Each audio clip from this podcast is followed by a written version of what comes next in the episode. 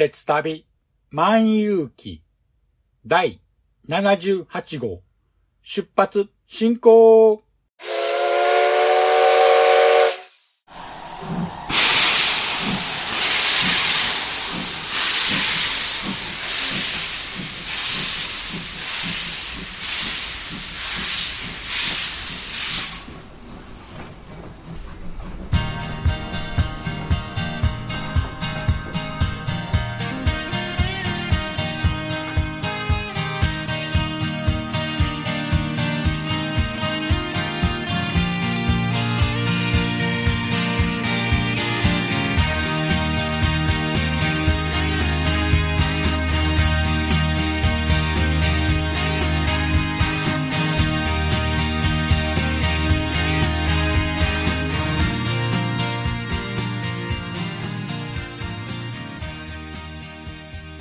毎度ご乗車ありがとうございます。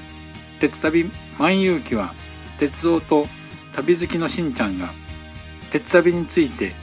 ゆるーく語るポッドキャスト番組です。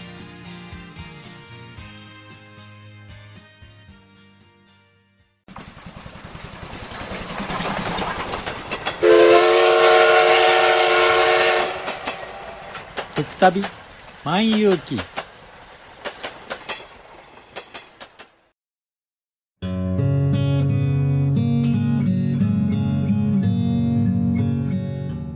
九州に住んでるおばさんが、アニメや映画など、オタク成分たっぷりにお話ししてるよ。北九州の片隅、みんな聞いてね。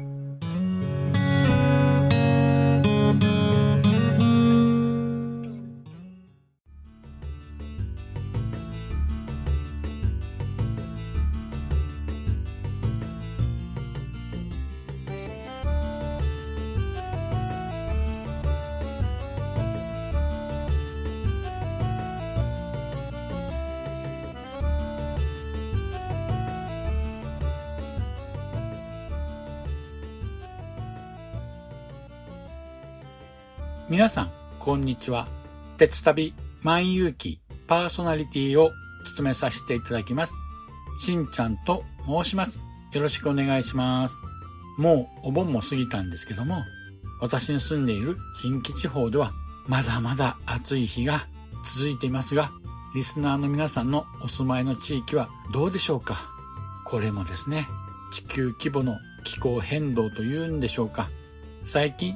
なんか異常気象が続いていますよね。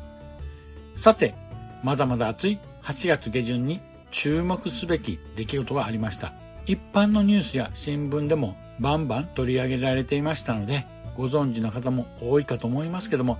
この度、栃木県の宇都宮市と隣接する芳賀町間で新しい鉄道路線が開業しました。芳賀宇都宮ライトレールという最新式の路面電車が開業しました。ということで、今回は、芳賀宇都宮ライトレールについてお話ししたいと思います。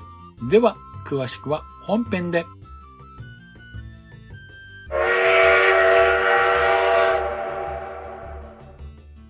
では、本編です。さて、今回は8月26日に開業しました、芳賀宇都宮ライトレール、通称宇都宮 LRT についてお話ししたいと思います。この LRT とは、ライトレールトランジットの略で、次世代型路面電車のことを指します。私は開業2日目の8月27日に早速乗車してきましたので、乗車した時の感想も交えながらお話ししたいと思います。今回開業の芳賀宇都宮ライトレールなんですけども、すべてが新設の路線となっています。既存のですね、路線の延伸ではなくて、新しく路線を敷設する路面電車が開業するのは、なんと75年ぶりだそうです。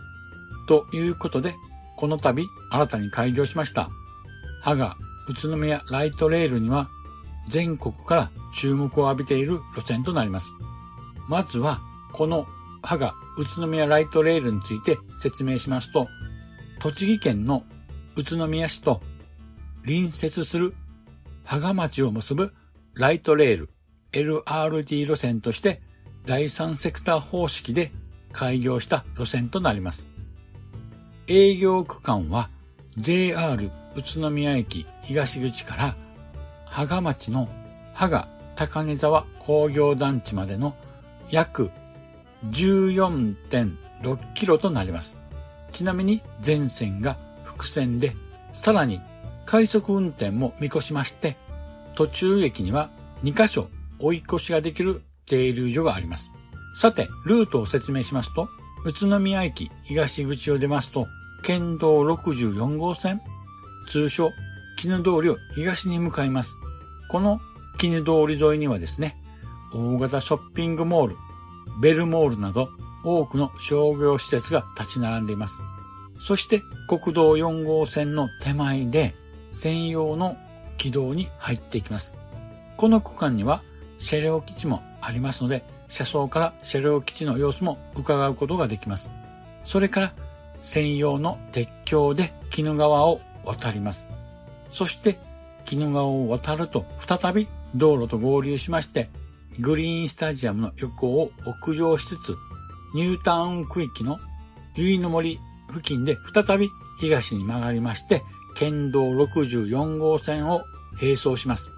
この結の森周辺では、ロードサイドにですね、大型店舗が並ぶような結構賑わっている地域となります。そして、羽賀町に入ってからは、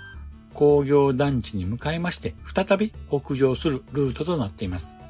全路線の約3分の2が道路と並走する併用軌道となっていまして、そして残り3分の1が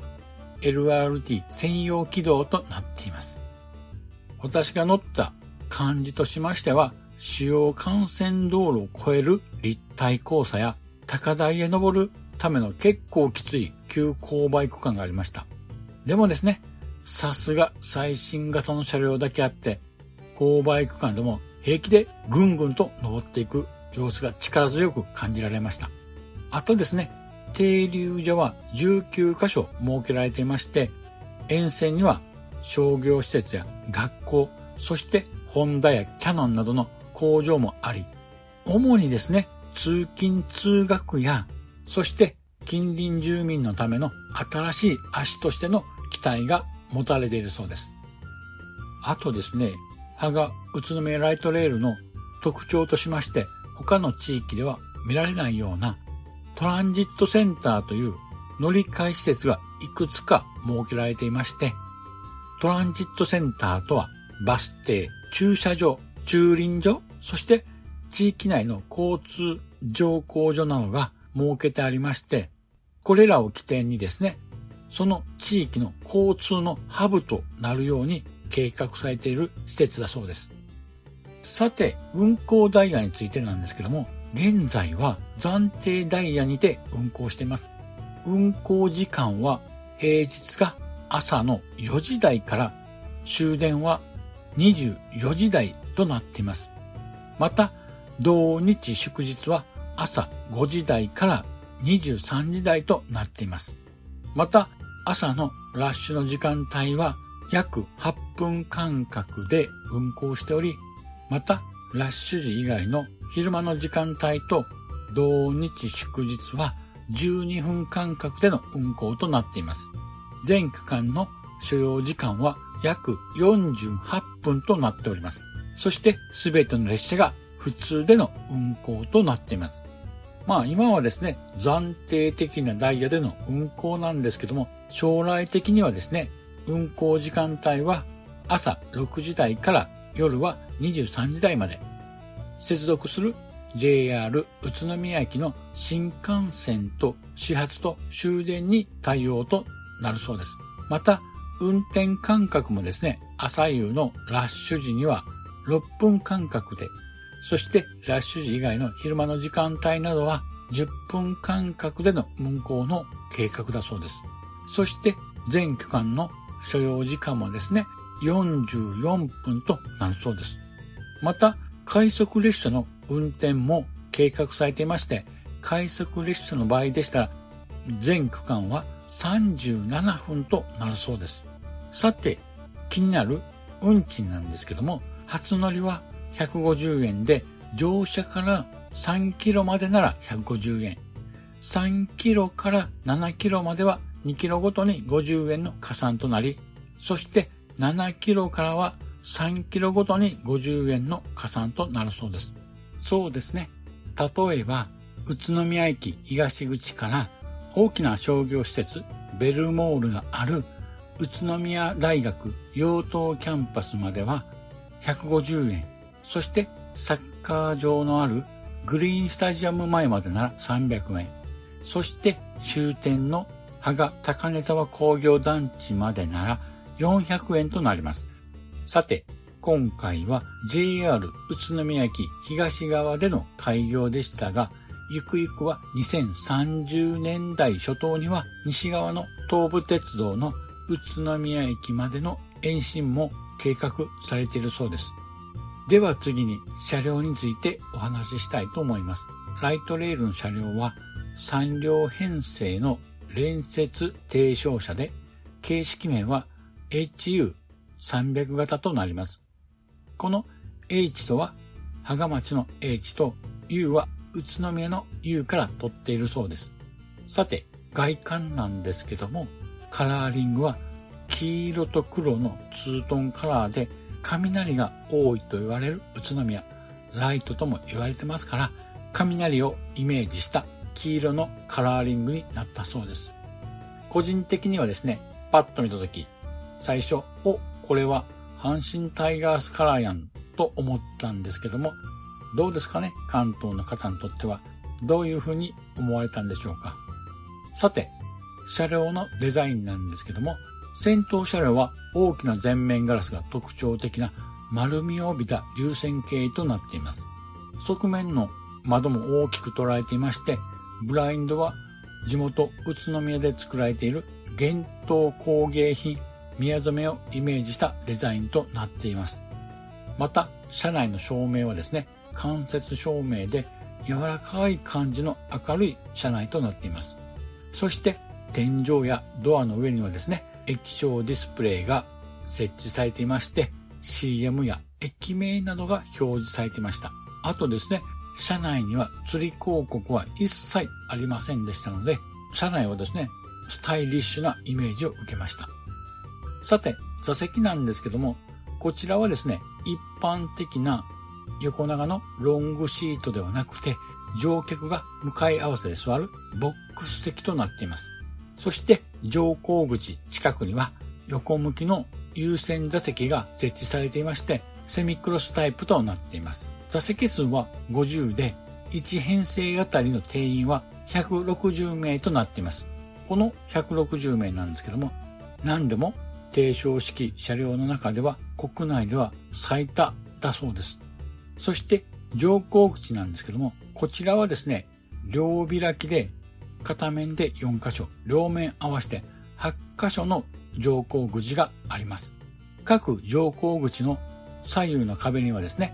交通系 IC カードの読み取り機が設置されていまして、さらにですね、この交通系 IC カードなんですけども、上下に2つ並んでいまして、上側が降車時にタッチするよ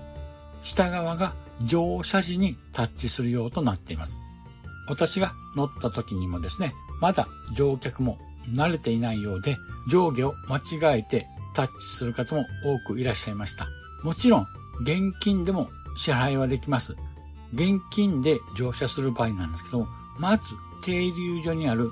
整理券発見機から整理券を受け取ります。そして進行方向の先頭車両の一番前のドアから乗車し、バスのように運転席の後ろにですね、運賃表のディスプレイがありまして、この運賃が表示されますので、降車時に運転席横の運賃箱に運賃と整理券を入れる仕組みになっています。まあ、ここらはですね、バスと非常に似ていますよね。ただ、注意しないといけないのは、現金の場合は、乗車も降車も進行方向の先頭車両の一番前のドアからのみとなるということですね。そうですね。一般的なバスでしたら、乗降口と降車口っていうのは別々なんですけども、今回、この歯が宇都宮ライトレールの場合は、現金の場合は、乗車も降車も同じ出入り口からとなっています。それと、乗降口のドアなんですけども、開閉ボタンが設置されていまして、これはですね、夏場の暑さや冬の寒さから車内の温度の変化を防ぐために半自動のドアの開け閉めになっているようです。あ、そうそう。あと、最近のトレンドですよね。車内には無料の Wi-Fi もありました。では、最後に乗車した時の私の感想なんですけども、車内は非常に静かでモーター音もあまり聞こえませんでした。あとですね、加減速も非常にスムーズで乗り心地はとても良かったです。あと、車窓も非常に良かったです。宇都宮駅周辺や絹通り沿いの商業施設の多い賑やかな市街地、そして鬼怒川や田畑の広がる田園風景、そして工場が立ち並ぶ工業地帯ととても変化に富んでおりまして、乗っているだけでも十分楽しめる路線といった感じでした。ただね、この歯が宇都宮ライトレールというのは地元の方の通勤や通学の足としての交通インフラということなんでしょうけども、まあ、外から来た観光客、来訪者が乗ってみても楽しい路線ではないかと思います。もしですね、リスナーの皆さんもですね、機会があれば、ぜひ一度乗ってみることをお勧めしたいと思います。さて、そろそろお時間となりましたので、今回はこの辺にしたいと思います。では、エンディングへと続きます。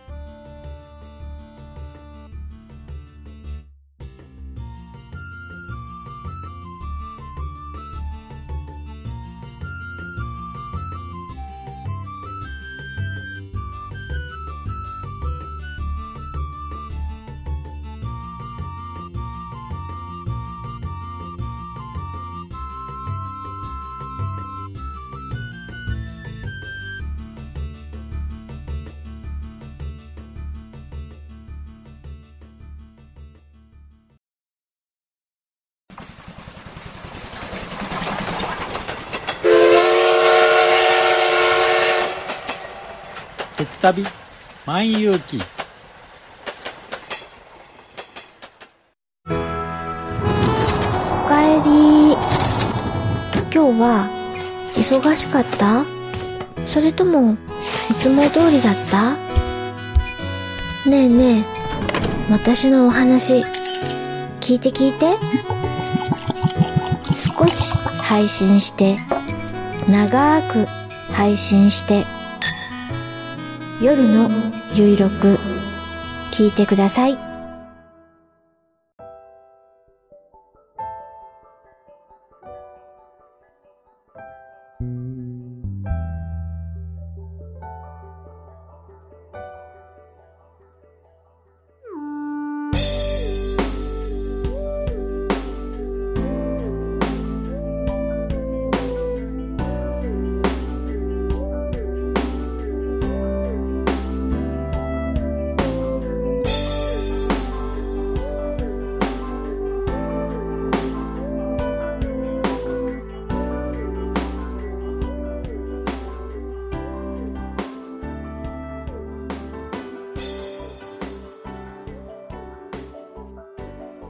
では、エンディングです。今回の歯が宇都宮ライトレールのお話はいかがでしたでしょうか？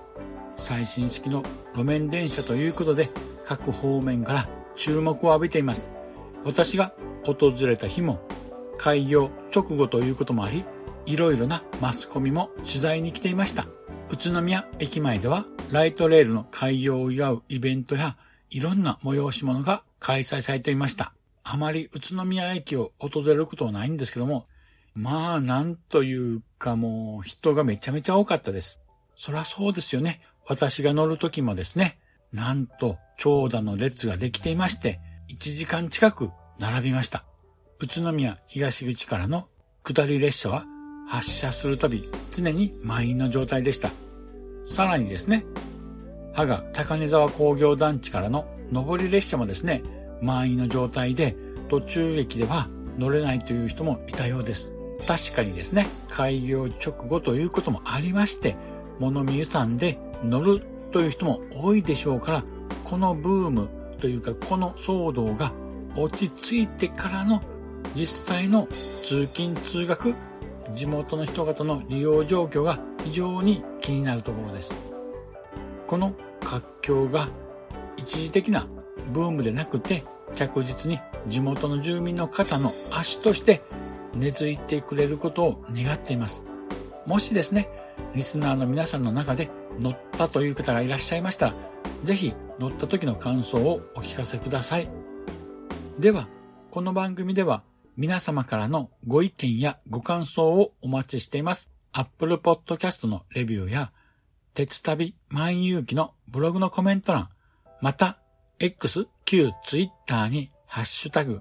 鉄万、漢字の鉄にひらがなで万とつけて、ポスト、まあ昔で言うツイートしていただければ番組内で紹介したいと思います。さて、今回はこれにて終了したいと思います。では、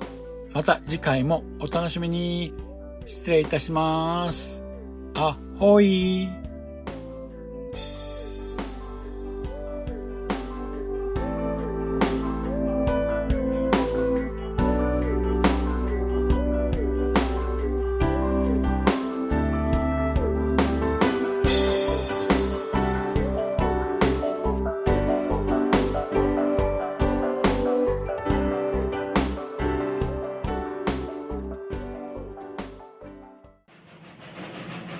長らくのご乗車、お疲れ様でした。まもなく終点に到着いたします。くれぐれもお忘れ物のないように、今一度お手回り品のご確認をお願いいたします。では、またのご乗車を心よりお待ちしております。ありがとうございました。